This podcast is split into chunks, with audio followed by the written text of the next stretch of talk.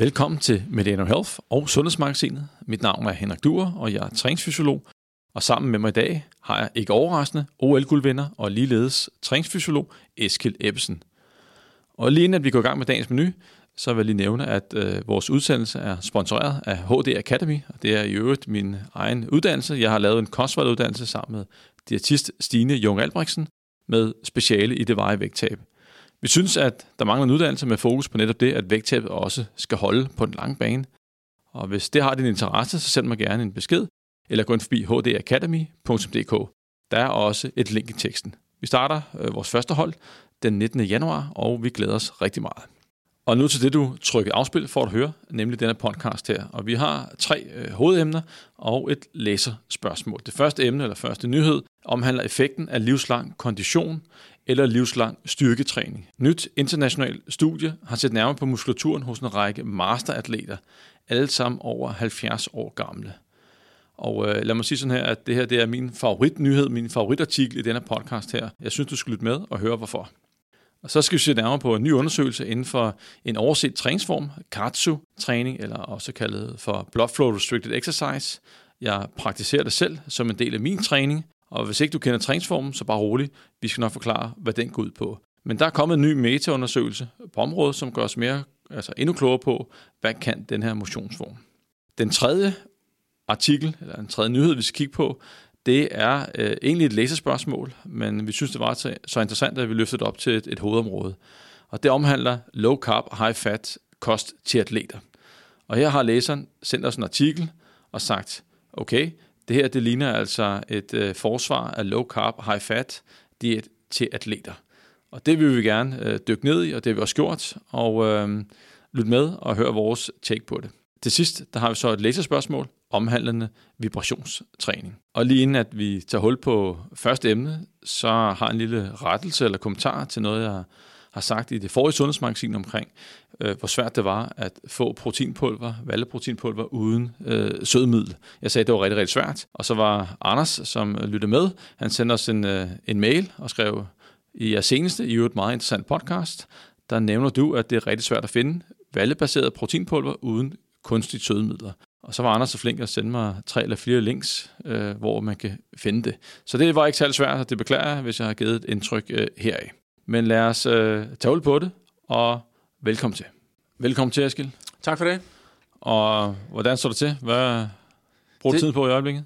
Øh, ja, jeg har øh, stadigvæk en del arrangementer rundt om i landet, øhm, og så er øh, sådan gået lidt mere over til vintertræning. Øh, lidt mere indendørs romaskine, og øh, øh ja, indendørs øh, maskiner det hele taget, skimaskine øh, øh, og så videre, og så, men selvfølgelig stadigvæk lidt udendørs stadigvæk.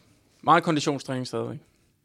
Og hvordan med, du, du træner også nogle, du også øh, nogle unge talenter inden for løb, eller et ung talent i hvert fald.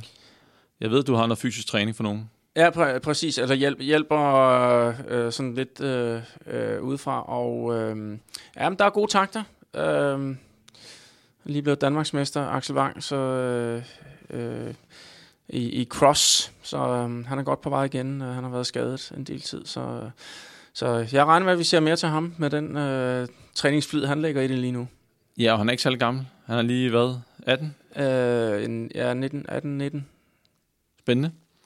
Og øh, dagens menu, af artikler, har du en favorit? Jeg fik meldt ud i introen, at øh, den første artikel, vi, vi faktisk skal gennemgå omkring øh, livslang styrketræning eller konditionstræning, det var min favorit. Har du øh, nogen, som du tænkte, det var mere spændende? Øhm, nej.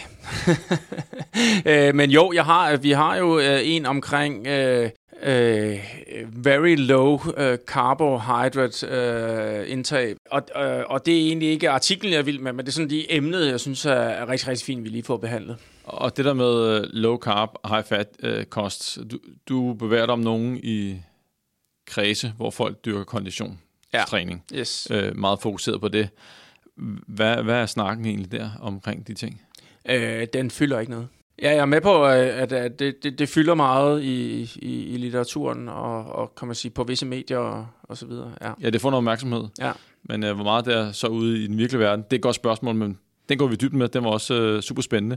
Men lad os tage hul på øh, det, det første emne, som jo som nævnt er øh, effekten af livslang styrketræning versus livslang konditionstræning. Og styrketræningens betydning for sundhed og livskvalitet har fået mere og mere fokus, og øh, det er faktisk blevet en del af anbefalingen for fysisk aktivitet, ikke kun for voksne, men også for børn, og med øh, god grund. Og dagens artikel taler helt klart for, at øh, der kan måske være noget exceptionelt at hente ved at lave livslang øh, styrketræning. Og i det her studie her, som er et øh, norsk og dansk samarbejde med blandt andet Per Ågaard ombord, og øh, man kan godt kalde ham en, en, en legende. Øh, jeg havde ham som underviser tilbage i min idrætstid, og der var han en meget populær underviser, og det er jeg sikker på, at han stadigvæk er. Og han har virkelig sat fokus på styrketræning i sin forskning. Og en af de ting, der sker med alderen, er, at vi taber muskelmasse. Og det kan være en kombination af aldring, men også inaktivitet. Og øh, det, som vi indtil videre har set, det er, at vi taber øh, hvad skal jeg sige, kroppens hurtige muskelfiber, de såkaldte type 2 muskelfiber med alderen. Og altså man siger, overordnet set, så har vi to muskelfibertyper, type 1 og type 2, og type 1, som så er de langsomme. Øh, langsomme. Øh, det kan godt være, at de er langsomme, men til gengæld så har de en høj udholdenhed. Men det er det hurtige, vi mister, og det gør os naturligvis langsommere, og måske også endnu dårligere til at beskytte os mod fald. Altså vi mister vores eksplosiv muskelstyrke. Og Eskild, øh, jeg skal lige høre, har du haft nogensinde haft Per Ågaard som underviser? Ja, det har jeg også. Ja, ja. ja. Han er jo professor på, så vidt jeg ved, på Syddansk Universitet nu. Øh, præcis, og absolut, som du siger, meget vældigt og, og øh, sympatisk. Og du er jo en, en atlet, som øh, virkelig har lavet konditionstræning hele livet. Og, og den artikel her, inden vi går dybt med den, har, har den ændret på noget med hensyn til styrketræning? Øh, jeg ved også, du styrketræner ved siden af, men har den ændret på sådan en opfattelse af vigtigheden af styrketræning? Eller hvad vi nu kan tolke ud fra den ja, artikel? Det, ja, det, det, ja, det må du sige. Jamen, altså, ja, lige præcis. Altså, det har lige fået sådan en, en, en reminder i, i vigtigheden af, øh, af styrketræning. Og øh, skal vi springe ud i, øh, ja, lad, lad kan man sige, noget af det vigtigste ja, øh, findings her, det er, at øh, de har jo taget øh, ældre, Øh, og, og den her gang, der er det altså ikke bare øh, 50-60 år. Vi, vi taler altså øh, øh, folk, der er over 70. Øh, jeg tror, de er omkring øh, 73 i snit. Og det, man har gjort, det er, at man har øh, taget fat i nogle øh, af de her ældre, som rent faktisk træner øh, på konkurrenceniveau. I styrke, dels i styrketræning, en gruppe med styrketræning, og så en gruppe med øh, udholdenhedstrænet, altså fra, fra atletikkens verden, som, som stadigvæk konkurrerer til trods for, at de er over 70. Og øh, så går man altså ind og, og, og kigger på, på deres styrke og deres øh, kondition, øh, og selvfølgelig vægt og højde og, og, og de her målinger. Men øh, man har altså også lavet muskelbiopsier. Og det er spændende. Lige nøjagtigt på øh, lårmusklen, som, som øh, er, den, er den vigtigste, typisk vastus lateralis, altså en af, en af ydersiden af låret. Øh, og netop kigge på fibertype sammensætningen, og, og, og, og så sammenlignet med øh, unge, som er, øh, kan man sige, de bliver beskrevet som, som aktiv, aktiv unge øh, men ikke nødvendigvis specialtrænet i, i styrketræning eller i udholdenhedstræning. Øh, og øh, så er der faktisk en ældre kontrolgruppe, som også er sådan, sådan aktiv, men ikke dyrker konkurrencesport. Øh, og så har man simpelthen haft de her fire, fire grupper og, øh, og sammenlignet deres muskeltype sammensætning. Og øh, jeg tænker lige, at vi bliver lige, lige inden vi går, øh, dykker videre ned i studiet, så lad os prøve at kigge på det der skal vi sige, forsøgspersoner. Altså, da vi gennemgik det i går aftes over telefonen, så nævnte du, at de her unge mennesker her, Ja. Altså, det kan godt være, at de er, hvad skal vi sige, lidt småaktive i fritiden, som de beskriver, men de har altså et kondetal på 63. Ja, det er det, det, er det jeg siger. De så. bliver beskrevet som sådan, uh, sådan uh, recreational, altså sådan noget, uh, om de er aktive i deres fritid. De har altså et kondetal på 63, uh, og, og det betyder at man er decideret udholdenhedstrænet, vil jeg sige. Altså, altså, så, så, man, man får ikke et kondital på, på 63, uden at man laver højintens udholdenhedstræning. Altså, at vi taler sådan intervaltræning. Vi er vel der, hvor man løber 5 km på 20 minutter, omkring de, de 63 i kondital. Tæt på. Mindst. Mindst, ja. Mindst, altså... Øh, og det kan man så lige sætte Jeg vil i, sige, øh, at øh, meget... Øh, altså, vi, vi har jo... Øh, altså, folk, som er løbetalenter, Øh, der vil du se folk, med, altså, der løber 16 minutter på en femmer. Øh, hvis man har en god løbeøkonomi, så vil man kunne løbe øh, 16 på en, på en, på en femmer. Så, øh, så, så, så jeg, vil, jeg vil sige, øh, ja, 63 svarer til i, i, i snit måske 17, 18, Hold da op. Ja. 19 på Så- en femmer. Så alt efter, øh, alt efter løbeøkonomi. jeg er sikker på, at der er mange øh, motionister derude, som løber tre gange om ugen, som ikke Ja. løber 5 km på under 20. Præcis. Altså, så de, er, det er, de, de her unge mennesker er også, de er ikke bare aktive, de, de, er, de, de, de er forholdsvis aktive, og man, må, man vil også tro, at de er mere udholdenhedsaktive, end de er styrketræningsaktive. Ja, og så lige med de 70-årige, Ja, vi kan de måske har altså også et fint kontal. Ja, præcis. Og til, og til sammenligning med det, det er jo bestemt værd at, at nævne, at øh, selv de her competitive ældre på plus 70, de har et kontotal på 47,5, hvilket er, er, er væsentligt lavere jo, øh, men, men i virkeligheden meget højt for en 70-årig.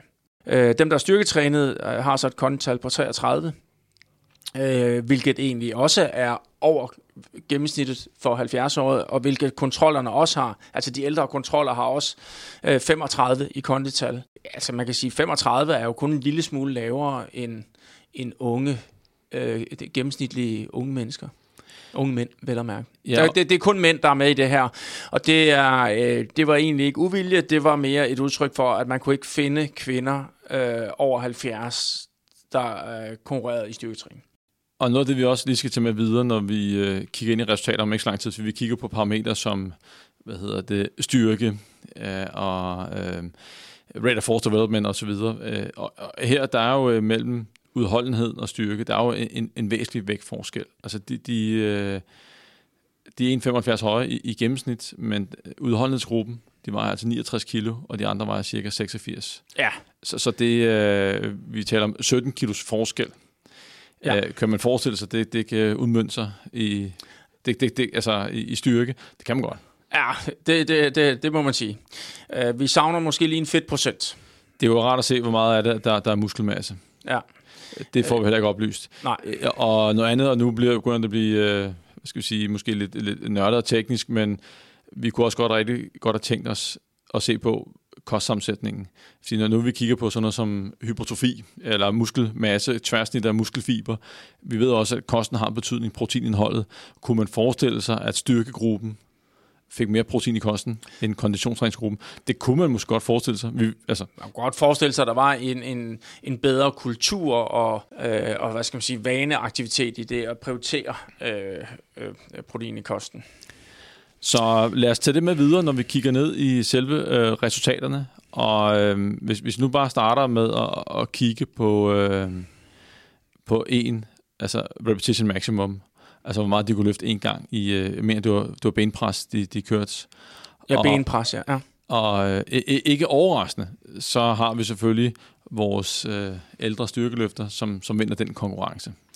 Ja, altså øh, øh, selvfølgelig vinder de over de udholdenhedstrænede ældre, kan man sige. Øh, her løfter de altså 170 kilo i gennemsnit, sammenlignet med de udholdenhedstrænede, som løfter 131. Så, så det er jo, de er jo væsentligt stærkere, de- her øh, styrketrænede, Og du hvilket så, ikke er overraskende. du havde sådan en pointe med, Men de er faktisk også stærkere end de unge, ja, øh, øh, som, øh, som så løfter 152. Ja. vi, vi har så ikke lavet udregning per kilo kropsvægt. Nej, øh, det, det, det, nej, det har øh, undersøgelsen ikke, men, øh, men det, synes, det synes jeg jo bestemt er en, en væsentlig faktor at kigge ind i. Jamen, så det er, hvor meget presser de per kilo. Øh, og der er der faktisk overraskende lille forskel. Øh, altså de styrketrænede presser så øh, 2 kilo per kilo kropsvægt, hvor de udholdenhedstrænede faktisk er oppe og, og, og presse 1,9 Ja. kilo per Og, kilo kropsvægt. Og det var her, det kunne være rigtig interessant med en, en kropssammensætning, eller måling på den. Altså, fordi hvis det nu er, de har næsten lige meget muskelmasse, lidt mere muskelmasse, og, og, og de styrketræner har en høj fedtprocent i forhold til de andre, så bliver forskellen på den måde større, kan man sige. Ja. Men, men, men vi ved det ikke, øh, og det er ærgerligt, at de ikke har, har- den med.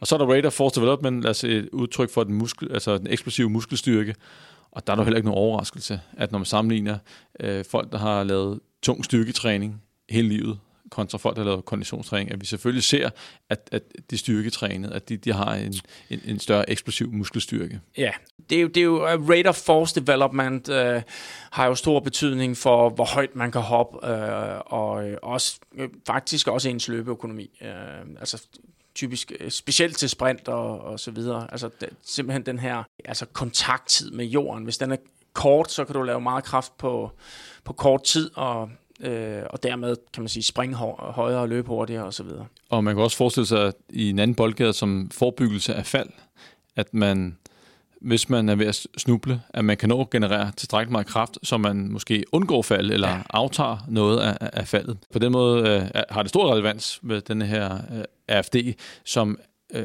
også er afhængig af, af muskelfibersammensætning. Og vi talte jo indlægsvis om vi har det hurtige eksplosive muskelfiber type 2, og så har vi øh, type 1-fiberne, som er langsomme, men har en, en høj udholdenhed. Og her der ser vi, og igen, øh, det, er jo, det er jo ikke et hvad skal vi sige, sådan et studie, hvor man har fulgt folk over lang tid. Det er jo et tværsnit studie, hvor man lige tager et øjebliksbillede.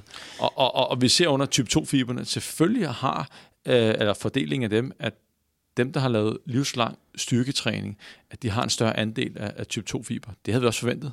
Ja. Også hvis vi havde taget nogen, der var 25 år. Og, og taget, ja, ja. Altså, og, og, og, kan man sige, det, det, er jo, det er jo først og fremmest, yes. Altså dem, der laver styrketræning, de har en, en langt større øh, andel af type 2-fiber hvor de udholdenhedstrænede har langt større andel af type 1.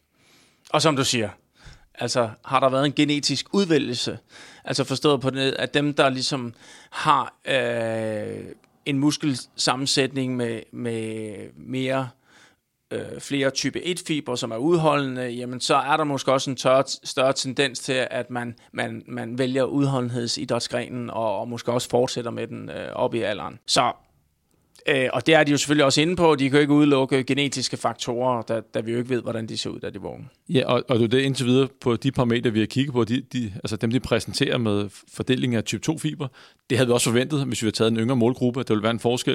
Vi ville også forvente, at øh, styrkeløfterne ville være, hvad skal vi sige, være stærkere i en af i benpres, også selvom de var yngre, og det samme med rate of force development. Men der, hvor vi så ser, hvor jeg synes, det er det mest interessant, det er, hvor mange, øh, hvor stor en andel af atroferet fiber de har. Ja, og det er lidt der, hvor vi siger, okay, det er det, der sker med alderen, det er, at øh, nogle af fiberne, øh, type 2-fiberne i hvert fald, som vi, vi, vi kender til, ikke får, hvad skal vi, blive aktiveret længere, og så, når det ikke bliver aktiveret, så er det use it or lose it, og så, så, så bliver det mindre.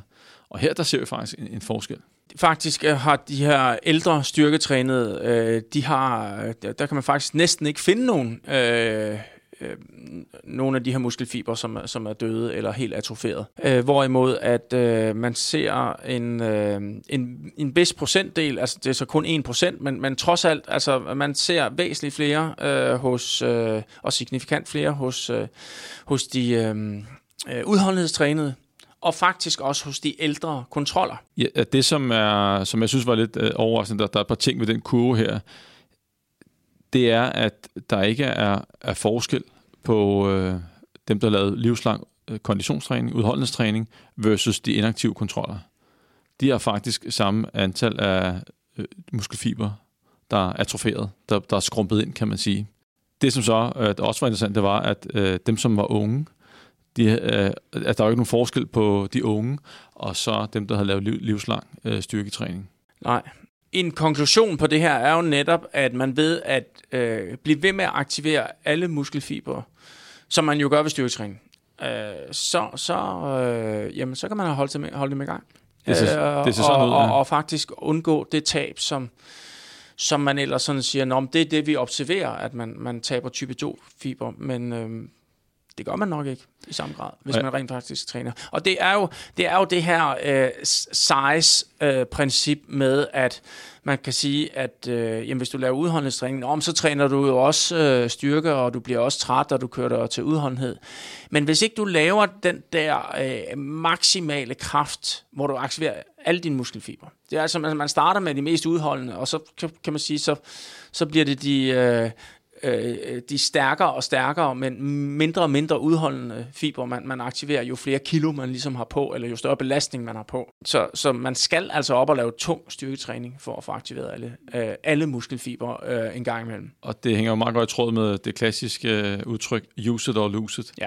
Så hvis du ikke over tid får aktiveret din, din type 2-fiber, jamen, så er der, er der måske en risiko for, som det ser ud her i hvert fald, hvis vi skal tage det her studie for, øh, for, for sandheden, eller det, det kom, hvordan det kommer til at ske, se ud i fremtiden, jamen, så vil du miste din, din hurtige muskelfiber, og du måske kan, kan forsvare, øh, forsvare dem helt op til ja, 70 år. Plus 70, de var 73 år i, i gennemsnit. Ja, præcis. Så ja, jamen, jeg synes, det er spændende. Så jeg holder ved styrketræningen lidt ja, nu. ja, men øh, jeg vil prøve at prioritere det lidt mere.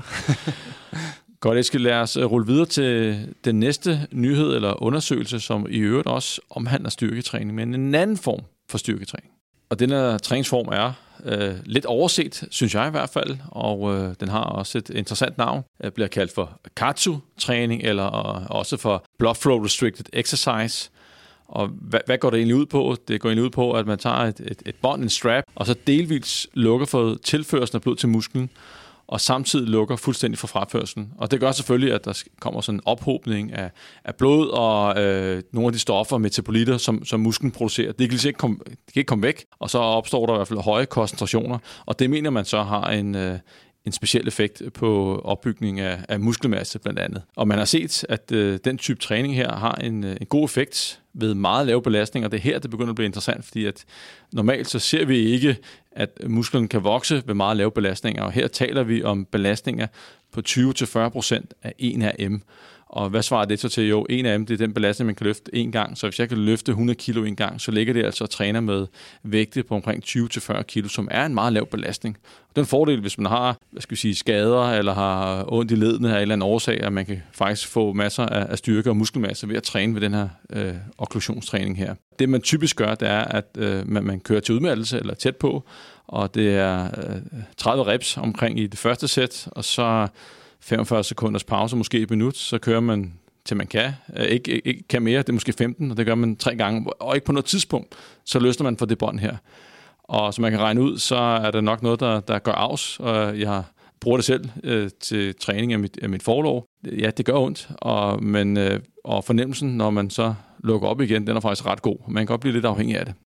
Eskild, har du, øh, har du brugt kræfter med det her okklusionstræning. Vi har jo tidligere haft det i, inde i, det er lang tid siden, vi har haft det op i Sundhedsmagasinet, det var i forbindelse med konditionstræning. Ja, præcis, og der, der var nogle øh, resultater, som, som tyder på, at det skulle hjælpe på konditionstræningen. Øh, så, så det prøvede jeg, jeg prøvede at løbe med det og cykle med det, øh, og har også prøvet at lave nogle, bare, bare sådan nogle air squats med det. Men, øh, men jeg synes, når man sådan både cykler og laver air squat, altså det er lidt svært at, at, at lukke helt af. Øhm, hvorimod at øh, hvis, hvis man kun lige bruger forsiden af låret, øh, så det har jeg også prøvet tidligere, øh, og, og der kan man i hvert fald nemmere få den der helt brændende fornemmelse, som man måske også kan på overkroppen. Artiklen har jo givet inspiration til, at, øh, at jeg faktisk rigtig gerne vil lave det igen, for, at, øh, for ligesom at, at beskytte øh, lovmusklen omkring knæet, øh, som, hvor, hvor det sådan lige, de begyndte at, at, at bokse lidt, ned og lave lidt for, for tung belastning. Øhm, så det er, det er en mulighed at, at, øh, at få holde muskelvolumen med en øh, meget lavere belastning. Øh, det, er jo, det er jo det, vi har set tidligere, at øh, du faktisk med en meget lavere belastning kan få samme muskeltilvækst, og dermed ikke bevæge, øh, eller hvad skal man sige, belaste ledet så meget. Og det kan have stor betydning for en ting af forebyggelse af, af forskellige ting, men også i, i genoptræningen, hvor man måske har relativt ondt, hvis man kommer stor belastning på, så kan man få en effektiv træning ved en, en lav belastning. Og sådan rent teknisk lige til, til dem, som ikke har prøvet det. Altså man sætter de her bånd her, hvis vi tager overkroppen øh, på armene, helt øverst op ved, ved skulderledet og ned benet, så er det helt op ved, ved, ved hoften. Og alt, hvad der ligger neden for båndet, det er jo det, der hvad skal sige, bliver afklemt. Men musklerne, der, de tilstødende muskler, eksempelvis øh, ballemusklen, eller hvis vi tager brystmusklen og rygmusklen, bliver jo ikke, hvad skal vi sige, udsat øh, for, for den her afklemning her. Men øh, der er så nogle undersøgelser, der tyder på, at selvom at de ikke bliver afklemt, eksempelvis øh, en stor brystmuskel, øh, brystmuskel eller rygmuskel eller ballerne, at der måske også er en effekt her, en, en effekt af selve kartotræningen. Og de spekulerer så i øh, over, om, øh, om det skyldes, at når nu man lukker af for tilbageløbet af, af blod i overarmen, jamen, så bliver de måske ekstra trætte, og så er der måske et større belastning på brystmuskulaturen, hvis man eksempelvis kører bænkpres. Og den her øgede belastning, eller altså øget træthed i armene, gør så, at, øh, at musklerne omkring brystet, eller skulderen, bliver, bliver trænet endnu mere. Og det har man så forsøgt at kigge ind i, i den her meta-undersøgelse. Og det, som øh, lidt overraskede mig, det var, at der var relativt mange undersøgelser, 369 tror jeg, der var, øh, de har taget med ind i, i, i det første, og så er det, da det er taget filter på, Eskild, så var det nede på ni ja. undersøgelser. Der er rigtig, rigtig mange, der har blevet sorteret fra der. Og man kan sige sådan, øh, når vi sådan kigger på det, så er det alligevel øh, lidt underligt, nogle af de der undersøgelser, vi synes, der er sluppet igennem. Det, det, det må man sige. De har ikke nogen kriterier til, øh, for, hvor lang tid sådan en studie skal vare. Og, og der er ni studier, og øh, jeg øh, kigger så på, på seks af dem. Det er så, øh, hvor at et studie var to uger, et, tre studier var kun fire uger, og et studie var seks uger. Og når man tænker på, at vi har trænet individer, der skal til at lave styrketræning op mod en, en kontrolgruppe, som også laver styrketræning, hvor stor en forskel forventer man, at man kan måle på eksempelvis pectoral smile, den store bry- øh, brystmuskel, eller hvad nu man, hvad man måler på på to uger. Jeg forventer ikke, at man kan måle særlig meget. Nej, præcis. Der, der skal lidt længere tid til. Og så er der også, øh, hvad de sammenligner med. En ting er, at øh, man kan sige, at protokollen her for den, den, den her blood flow restricted exercise er den samme stort set i alle grupper, hvor at man kører 30 gentagelser ved en, en AM omkring 20% af en AM, eller en belastning på 20% omkring af en AM. Og øh, det gør man så 30 reps i første sæt, holder en pause på lige under et minut, måske et minut, tager man 15, og det gør man så øh, 3-4 gange i alt. Og så holder man det op mod en, en masse forskellige øh, protokoller. Det, det, det, det, det, det er svært lige at, jeg vil, jeg vil ikke sige tage seriøst, men øh, altså... Ja, men det, man kan sige, det, det der i hvert fald, øh, kan man sige, øh, kan man sige selve, selve protokollen for øh, den her øh, øh, blood flow restriction øh, giver, giver jo meget god mening, men når man så sammenligner styrketræning uden afklemning med den samme belastning. Og samme antal gentagelser. Og samme antal gentagelser. Det giver jo ikke mening. Øh, øh, altså forstået på den måde, når ikke man afklemmer, så vil det ikke være særlig hårdt at køre med 20 procent. Øh, og man vil jo simpelthen ikke, altså man vil ikke øh, være, være udmattet, øh, som jo er en del af det at få en, en, en, en træningsrespons øh, og blive bedre. Øh, og så der konkluderer, konkluderer de jo også naturligt nok, at øh, blood flow restriction giver en langt større øh, effekt end en, en tilsvarende styrketræning uden afklemning. Altså den, den, den, den samme. Altså, men, men altså i vores verden, så giver det slet ikke mening at lave den sammenligning. Du skal jo sammenligne med øh, styrketræning, hvor du så til gengæld har større belastning på. Øh, og, øh, og det har de så også øh, gjort, og konkluderer selvfølgelig også, der er, øh, så, så er det, at der ikke der er ikke nogen forskel. Men altså, vi, vi er tilbage til, at man kan få en, øh, en, en, en styrketræningseffekt, altså og en muskelvolumen tilvækst på en meget lav belastning, hvis du har blood flow restriction. Og det, det er positivt, og jeg vil gerne lige vende øh, de der, jeg tror det er to studier, hvor de kører på en lidt højere belastning. Altså når de kører det her blood flow restricted exercise, så er de jo, hvad skal vi sige, max presset, altså øh, øh, med stor sandsynlighed. Og i et af studierne, hvor de sammenligner med en højere belastning, så er det 3 gange 15 reps, 65% af deres 1RM. Det svarer til, hvis du kan løfte 100 kilo bænkpres, så tager du 65 kilo på øh, stangen, og jeg vil påstå, at, at øh, du er i hvert fald ikke presset i, i de to første sæt. I det andet studie, hvor det kører 3 gange 10 reps på 70 procent, du er måske først presset i, i det sidste sæt, sådan for alvor. Der er, der er i hvert fald helt klart overskud i sæt nummer 1 og sæt nummer 2. Så hvad nu, hvis de havde presset sig i den tunge træning her, eller, lidt tungere træning, vil man så have set en, en, en større effekt. Men, men som du siger, Eske, det er måske slet ikke det, der, der er pointen her. Uh, pointen med Kato er, at det giver os en mulighed for at lave en træning, der giver en øget muskelvækst, øget styrke, når vi ikke kan træne med de tungere belastninger. Ja, altså jeg vil sige, og i min verden, så... Øh så vil jeg, altså hvis, hvis, hvis ikke øh, risikoen for skader er for stor, øh, eller eller andet, så, så vil jeg jo som udgangspunkt træne uden blood flow restriction for at få den tungere vægt og den tungere belastning. Men hvis der er nogle begrænsninger i ledet, eller, eller skader, eller et eller andet, jamen så kan der altså være en fordel i at bruge øh, Katsuk. Øh, altså umiddelbart mangler vi at se noget, der gør, at det skal kunne slå traditionel styrketræning på muskel øh, vækst, hvis du sammenligner optimal styrketræning uden blood flow restriction med optimal øh, træning, styrketræning med blood flow restriction. Øh, ja. Øh. Og jeg, jeg kender kun til faktisk det faktisk studie lige når du siger det, det var som, jeg ved ikke om det er publiceret. Det er lang tid siden jeg så det på en, en konference. Det var faktisk på øh, norske styrkeløftere, hvor at øh, de tog en del af deres øh, normale styrketræning ud, og så lagde de en smule katsu ind. Og jeg tror faktisk, at om de blev stærkere, det kan jeg ikke huske, men det så ud til, at de fik en, en vækst i deres type 1-fiber.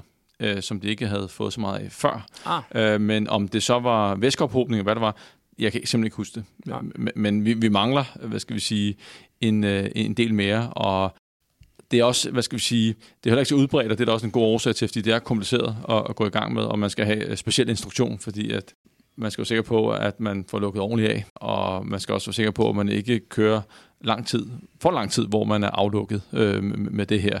Så hvis jeg går ned i mit lokale sats, hvor jeg træner, så er jeg indtil videre, hvad, jeg har set, når jeg har været nede, den eneste, der har, der har praktiseret det. Ja. Eskild, ikke mere okklusionstræning. Lad os øh, gå videre til, lad os bare kalde det, øh, din favorit. Ja. Og den her artikel, vi skal diskutere, er en, vi har fået tilsendt af en lytter, som skriver, tak for et godt program. Det gør pendlingen markant bedre. Det er vi selvfølgelig glade for. Han spørger også, den her artikel her, er det et forsvar for, at man skal bruge low carb og high fat diæter til atleter? Han synes, det ser spændende ud. Og så beder han om øh, vores mening, og vi synes jo også, det er spændende, og du er godt kalde det, din favorit, Eskild, øh, fordi at du er jo kondimand og, om nogen, og selvfølgelig har en, en dyb øh, viden og ikke mindst erfaring inden, inden for det her. Her har man jo taget nogle forsøgspersoner og lavet såkaldt crossover, så vi har ikke sådan et, en, en kontrolgruppe, vi, vi sammenligner med. Det er en gruppe mennesker, som først blev udsat for noget low carb high fat i, i fire uger, og så bagefter kulhydratrig diæt. Og så tester man dem for efter. Der er en one mile, der er VO2 max, der er øh, altså en time trial, altså hurtigt som muligt på en mil, som er lige omkring 1,6 km. Og så er der også nogle øh, intervaller på 800 meter, som de, de bliver testet i. Og hvis vi lige starter, Eskild, med øh, altså at, atleter. Nu er alt jo relativt, men det er måske at, at, at stramme den lidt her. At, atleter er det ikke. Nej, altså vi, vi, vi taler en, en, en, en gruppe på omkring øh, 39 øh, i gennemsnit, så de er selvfølgelig lidt op, øh, lidt op i alderen, men stadigvæk ikke en alder, hvor, hvor man kan sige, at de burde have en fysi- øh, der, der, der, er jo ikke nogen sådan speciel fysiologisk begrænsning på, på 39 år, så det, så det er egentlig fint nok. De har så et kondital omkring 58, som også øh, umiddelbart, øh, øh, altså atlet og atlet, øh, det, det, det det, er, det er selvfølgelig et, et kondital over middel, øh, men, men, men er jo ikke sådan et, et kompetitivt kondital. Øh, men, de, men det er sådan i, i, i nogenlunde form, men bestemt ikke det, man vil kalde atleter. Øh, og så har vi jo kigget på løbetiderne. Den, den, den hurtigste gruppe løber på de her, øh, den her mile, der løber de øh, med en kilometertid på 3,49. Øh, og så kan det godt være, at man sådan tænker, åh, 3,49, det kunne da godt tænke mig at kunne løbe på en 5 km. Øh, det lyder da hurtigt.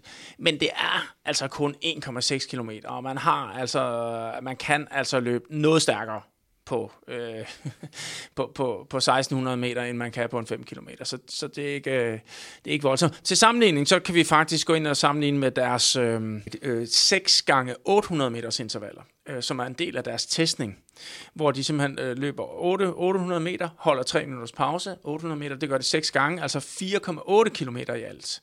Og selv med pauserne, så er de hurtigste øh, op at løbe en kilometertid på 4,17 øh, og starter så om, om, omkring øh, ja, 4, 4.23 øh, øh, og har en, en, en forbedring gennem træningsforløbet. Øh, og, og, og de vil jo så være, være endnu langsommere på, på 5 km, hvor de ikke får pausen og i øvrigt skal løbe 200 meter mere. Så, så ah, atleter, det mener vi ikke der. Nej, og øh, de har en, en træningsmængde på 50 km om ugen, sådan cirka. Og det er jo ikke helt, altså helt nede, men man kan så diskutere, hvordan de så træner. Ja, præcis. Og det, og, og, og, og det vil jeg sige, at øh, man kan få noget mere ud af 3 km, øh, undskyld, af, af, af de her 50 km træning om ugen. Der, der vil, der vil øh, man sagtens skulle lave et træningsprogram, hvor de vil øh, løbe en del stærkere. Og så en anden ting, der undrer mig, det er jo, at deres kropsvægt, man måske skal lige nævne højden først, de er 81,7 og vejer 86,7 kilo. Så de har altså et body mass index over 25. Så på den måde er, det overvægtigt, men så kigger man på fedtprocenten, er godt nok lavet på en, en, en Tanita, og de skriver ikke, om det er atlet eller non, ikke atlet, men det er på 15,7. Så, så det, det er en lidt, lidt, lidt, lidt underlig gruppe. Vi kan i hvert fald ikke kalde dem atleter. Og når vi skal sammenligne tiderne, testtiderne, øh, deres time trial på en mil så hurtigt som muligt, og på de her intervaltider, Øh, så når de tager enten low carb forløbet, fire uger med det, eller high carb forløbet, fire uger med det, så er der reelt set ikke nogen forskel mellem grupperne, eller ikke mellem, hvad skal vi sige, perioderne med hensyn til deres øh, tider. Så, så klarer de sig lige godt. Ja, altså der er ikke nogen øh, statistisk forskel. Går man sådan ned i detaljerne, og, og det er jo selvfølgelig det, lytteren øh, måske synes er lidt interessant, det er, at øh, der er faktisk, øh, uden at det er statistisk signifikant, men så, så er der faktisk en, en lille smule større forbedring hos dem, der har øh, low carb forløbet, eller i den periode, hvor de har low carb. Yes, men vi kan så også tilføje, at øh, den gruppe, der får low carb, også har et, et vægttab ja. i den periode. Ja, fordi det er jo så spørgsmålet, man så kan gå ind og, og, og stille. Jamen, jamen, er det så lige så godt? Øh, og det er jo så der, hvor vi er gået lidt i detaljer og, og, og gravet lidt dybere øh, og, og sagt, jamen, skulle det her være lige så... Altså, vil, vil, kan du i virkeligheden klare dig lige så godt på en helt øh, lav kulhydrat diæt? Det vil vi jo godt stille, stille spørgsmålstegn ved. Absolut. Jeg vil lige sige, spørg dig, Eskild. Hvis du øh, i den her low, de fire uger, de, eller ja, 28 dage, hvor de kører deres low carb, high fat, og de smider 3,2 kilo. Så hvis du smed 3,2 kilo, jeg ved godt, relativt set, så er det ja, lidt større ja, for dig, ja, ja, ja. men, men øh, vil du kunne mærke det? Ja, det, det, vil, det vil jeg både kunne mærke, og, og det, lige netop på løb vil det jo også give sig udslag i, i performance. Øh. Der er jo et eller andet, der tyder på, at, de, at, at man kan sige, øh, at, at de jo ikke har fået samme mængde energi, som de rent faktisk har forbrændt. Der. Altså, det, det, det, man slår det ligesom op på, det er en isokalorisk uh, diæt, altså at, at, at de får samme mængde energi uh, i, i perioden, hvor, hvor de har lav kulhydratindtagelse, og hvor de har høj kulhydratindtagelse. Ja, og man kan sige... men, men der er jo et eller andet, der tyder på, at, at uh, at, at de har fået lidt mindre energi, eller forbrændt mere energi i, i perioden, hvor de har været på, øh, på øh, low carb, high fat. Ja, altså på trods af, at øh, vi selvfølgelig forventer, at der ryger noget væske i det, vi en kulhydrater fra, men så kigger man på deres ja. Øh, fedtmasse, den er gået fra, fra 12,7 til øh, 9,99, altså 10. Så der ryger altså 2,7 kilo fedt i, i den periode, ud fra de målinger her. Så, så der er noget, der tyder på, at de har været i, øh, i i kalorunderskud, mens den anden gruppe, øh, jamen der går det, øh, der er no, en, ikke nogen ændring i, hvad skal vi sige, i, i fedtmassen. Så, så øh, eller der er, der er ikke nogen signifikant forskel mellem de to grupper, men, men vi, vi undrer os i hvert fald. Er, er det det her vægttab her, der måske kan forklare, at der, der er kommet en bedre tid? Plus, at vi ved jo heller ikke, hvordan de træner. De opgiver nej, kun... det, nej, de har jo ikke beskrevet... Nej, præcis. Altså, og det er jo sådan øh, ret afgørende. Og, og, og øh, og det er også sådan lige, når man ser det her, jamen, jamen altså, øh, for, for 30 år siden, 20 år siden, jamen lavede man jo en del undersøgelser på, på det her, og faktisk øh, øh danske forskere, øh, faktisk vores tid, tidligere undervisere, var der også noget af det, de gik meget op i, og, og, øh, og man jo fandt jo ud af, at man kunne gå ind og decideret forbedre udholdenhedsatleters performance ved at øge mængden af, af kulhydrat øh, hos dem og, og, og gå lav på, på fedt. Er de undersøgelser så pludselig tilsidesat?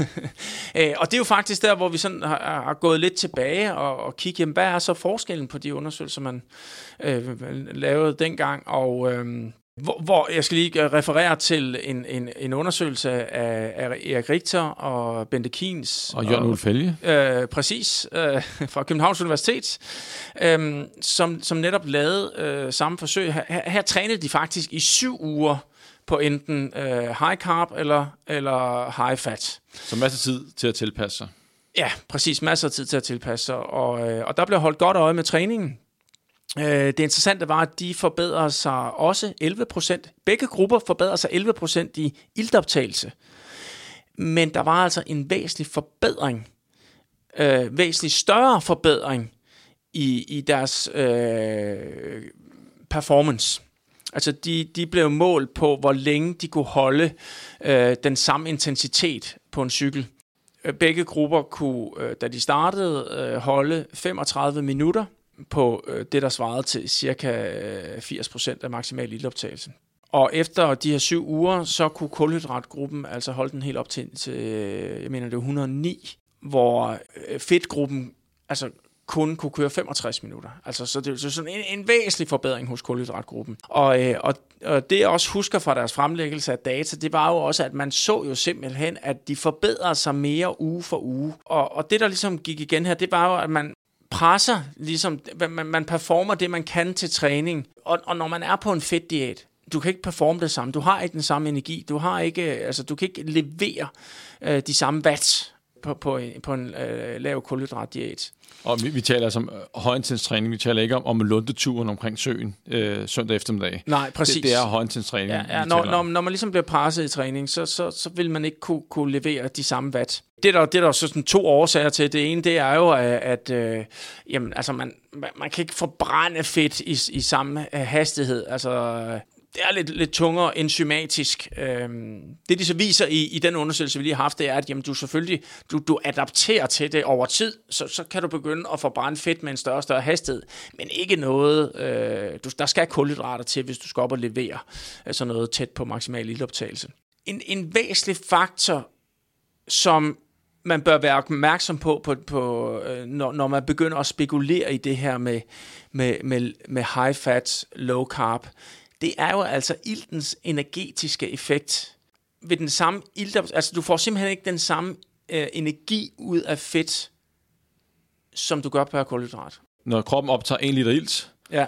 så får du mere energi ud af kulhydraterne ja. i forhold til fedt. Du får 21,4 kilojoule per, øh, per liter ilt, hvor du, må, du kun får 19,5 Øh, og, kan man sige sådan i daglig tale, så siger vi, ja, du forbrænder 20 kJ per liter ilt, du optager. Men der er altså faktisk øh, i omegnen af 10% forskel. Altså, så, så hvis du har næsten kun fedtforbrænding, så, så kan du med den samme ildoptagelse, altså teoretisk set, selvom du så kunne producere øh, øh, eller, eller forbrænde fedt med, med, med så stor hastighed som din maksimale ildoptagelse, det kan du så ikke i praksis, men så vil du stadigvæk performe 10% dårligere. Øh. Ja, så, så man kan sige, at når du ligger og, og kører på max, din maksimale ildoptagelse, hvor skal man så investere sin ilt hen? Skal man investere det i kulhydrater, eller skal man investere det i fedtet? Ja. Vi skal selvfølgelig investere det i, i kulhydrater, fordi det er her, vi får mest mulig energi ud per iltmolekyl, vi kaster ind i det der mitokondrien der. Ja, men hvis ikke der er kulhydrater til stede, så bliver vi nødt til at slå over på fedtforbrænding.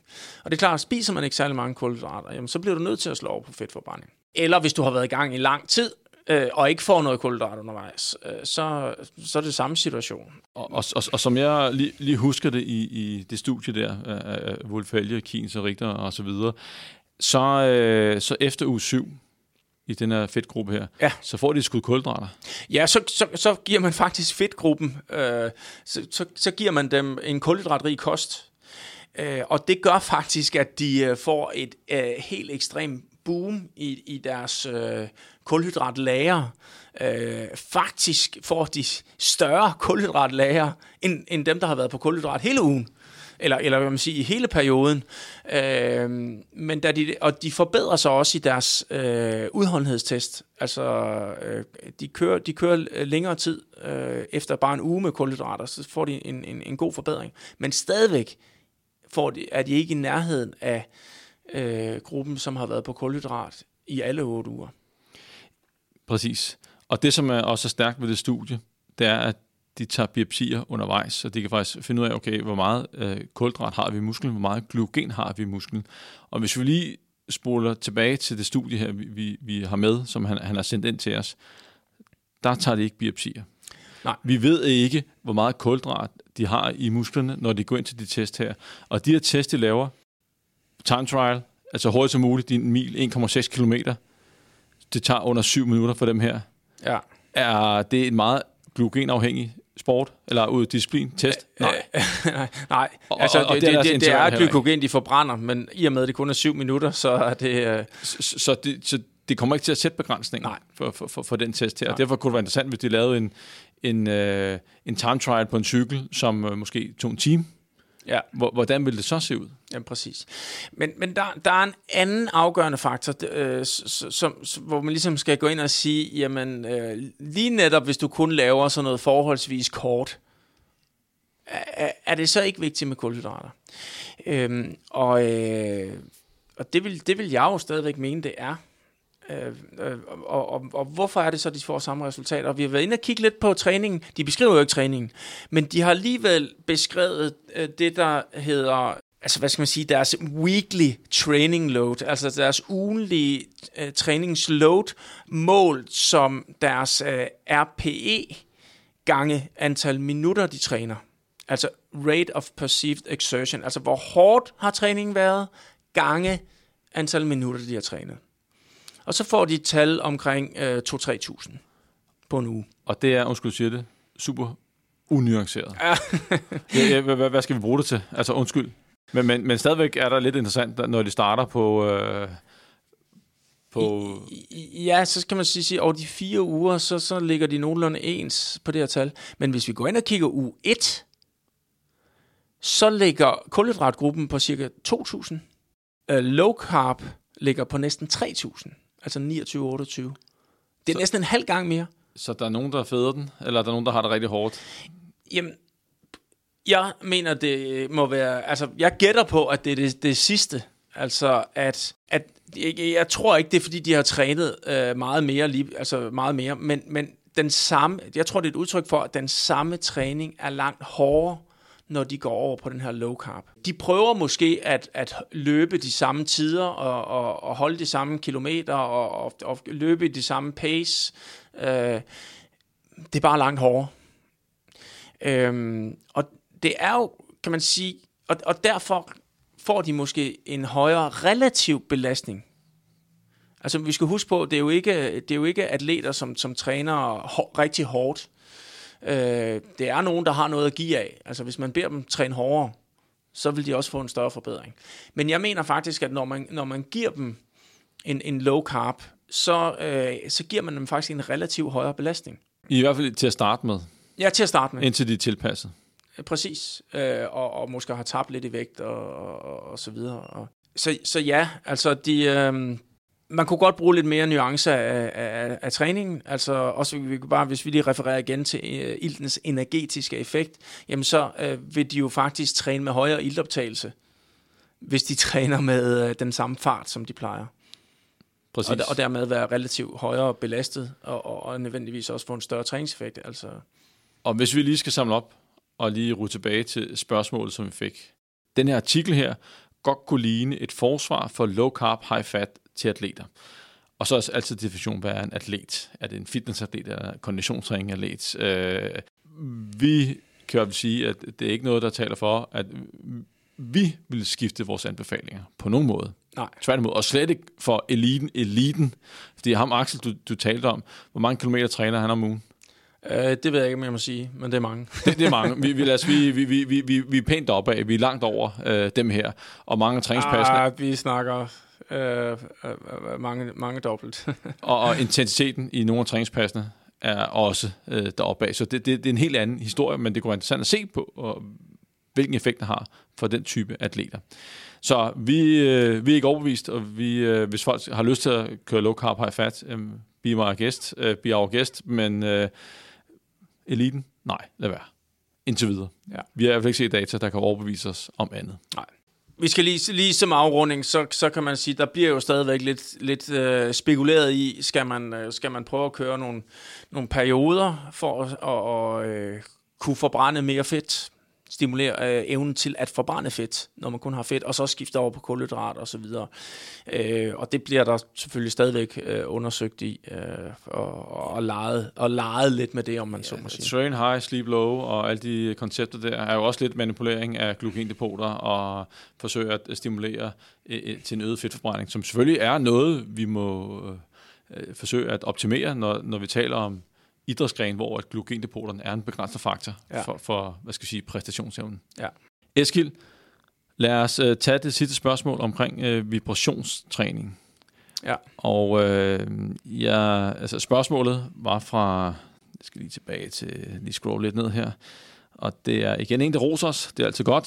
Så kommer spørgsmålet igennem. Men uh, hun har købt en vibrationstræning. Se link. Og øh, hun skriver så, ud fra hvad jeg kan finde af læsning på den maskine, eller er det hele taget vibrationstræning, er der intet, der taler i en negativ retning. Er det korrekt? Og hvad er jeres bud på sådan en maskine. Jeg kan starte med, Eskild, har du nogensinde prøvet det der vibrationstræning? Så på sådan en powerplate, hvor at, øh, hvad skal vi sige, underlaget ryster øh, med, med en, relativt høj frekvens. Uh, nej, jeg har ikke prøvet at træne det, men jeg tror faktisk, jeg har set det engang for, for mange år ja. siden. Ja. Jeg, jeg, har, jeg har prøvet det, for i gang til, til rådighed for, for en, efterhånden en, en del år siden. Jeg kan sige med det samme, at noget, der taler i negativ retning, det er selvfølgelig afhængigt af udgangspunktet. Hvis man er utrænet og stiller sig op og laver nogle øvelser, så vil man selvfølgelig få en effekt. Og man kan også sige, at, at øh, hvis det er noget, der øger din motivation, så du får det gjort, så er der også noget, der trækker en positiv retning. Men det er ikke noget, der slår, hvad skal vi sige, traditionel styrketræning. Så øh, hvis man vil være stærk, så stærk som muligt, så skal vi have fat i en almindelig styrketræning. Men det er klart, at hvis du står og squatter på en øh, sådan en vibrationsmaskine, jamen, så vil der selvfølgelig ske noget. Men, men det er ikke bedre end tværtimod. Det er ikke lige så godt som at gå ned i styrketræningscenteret, eller stå derhjemme og, og løfte med nogle stænger. Og så er der måske nogen, der tænker, hvorfor skal man stå på sådan en vibrationsting? Hvad er det, øh, hvad er det, det kan gøre? Det er stadig rent spekulativt, og, men i musklen, der findes noget, der hedder muskeltene, der registrerer, hvor længden på muskelfiberen, hvor hurtigt den bliver udspændt. Og ved sådan en vibrationsmaskine der, så bliver den trigget, og det gør så, at man sandsynligvis kan aktivere musklen endnu mere, og det er måske rationalet bag denne her maskine. Men jeg sad og kiggede på de forskellige metaanalyser, og jeg kunne ikke se, at, øh, hvad skal vi sige, at der var noget, der talte for, at man skulle gøre det, medmindre at det er den motionsform, man laver. Der er ikke nogen ekstra fordel ved vibrationstræning. Tværtimod. Men øh, der er ikke noget, der taler i negativ retning for at bruge den som uh, træningsredskab, uh, så det var fint, specielt hvis udgangspunktet er 0. Yes. Eskild, det var, det var dagens menu. Tusind tak, fordi du gad at dukke op igen og svare på spørgsmål og diskutere spændende artikler. Selv tak. tusind tak til alle jer, der lyttede med. Vi høres ved. Hej.